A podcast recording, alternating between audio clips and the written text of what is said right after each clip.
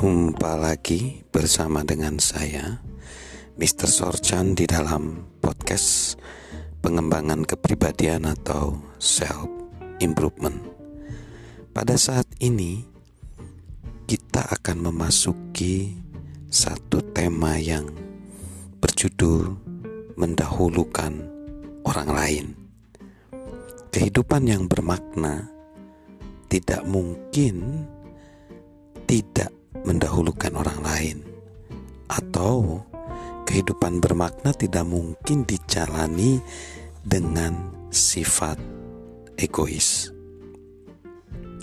Di awal kehidupan seseorang, tentunya mereka tidak tahu bahwa kesuksesan itu tidak hanya mengenai diri mereka sendiri Kesuksesan yang mendasarkan kepada diri sendiri atau ego justru akan menyebabkan banyak masalah. Itu akan membutakan seseorang dengan lebih terfokus kepada kepentingannya diri sendiri daripada kepentingan orang lain, komunitas, negara, bahkan global. Maka kita perlu mengubah fokus yang tadinya ke dalam diri kita menjadi keluar. Sebenarnya, itulah yang dinamakan proses perubahan dari kesuksesan menuju kebermaknaan. Apabila kita bangun pada pagi hari, Rata-rata orang dibagi ke dalam tiga bagian. Dia bangun pagi hari untuk kelangsungan hidup, kesuksesan, atau kebermaknaan. Jika kita menjawab, "Untuk apa Anda bergegas di pagi hari?"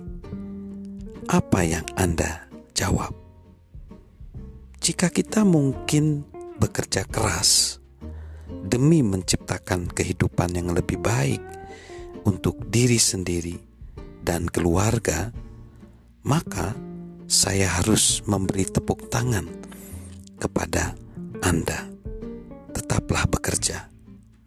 Namun, setelah mencapai titik nyaman, apa yang akan kita lakukan?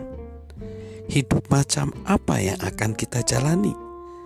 Akankah kita hanya melayani diri sendiri atau orang lain? Apakah kita akan menyerahkan energi kita untuk meraih sukses atau berusaha mendapatkan posisi lebih baik dari yang lain? Atau kita akan berjalan menuju pencarian makna? Atau kita akan mencoba untuk membuat perbedaan dengan membantu orang lain? Pertanyaan-pertanyaan itu perlu kita tanyakan,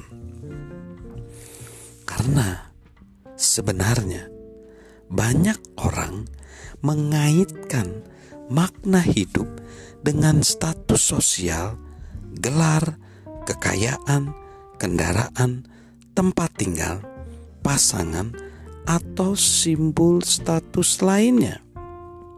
Pemikiran mereka adalah jika saya sudah berkecukupan, berarti tujuan saya telah tercapai. Bahkan jika saya orang yang egois pun. Masalahnya, pemenuhan tujuan tidak bisa seiring dengan sifat egois. Keduanya tidak akan pernah bertemu. So, kita harus merenungkan kembali.